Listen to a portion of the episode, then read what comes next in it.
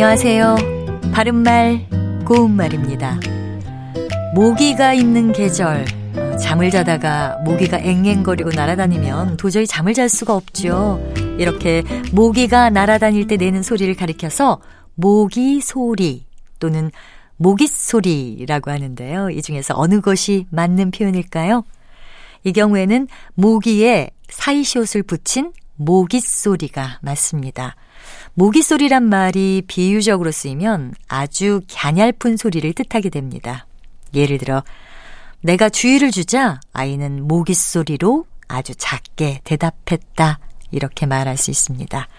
모기만한 목소리로 말하다란 표현도 자주 들을 수 있긴 하지만 이것을 정확하게 표현하면 모기 소리만한 목소리로 말하다 또는 모기 소리로 말하다가 되겠죠. 어떤 소리를 뜻하는 표현 중에는 이렇게 모기 소리처럼 사이시옷을 쓰는 것들이 있습니다. 말을 하는 상대가 없이 혼자 사는 말을 혼자 소리라고 하고 혼잣말이라고도 하죠. 또 도마질 할 때 나는 소리는 도마소리, 노래를 부를 때 나는 소리는 노랫소리, 그리고 한글을 적을 때 모음 글자 아래에 받쳐 적는 자음자를 꼬릿소리라고 하는데요. 이것은 받침을 말합니다. 참고로 사이시옷이 붙은 것은 아니지만 버릇소리란 표현이 있습니다.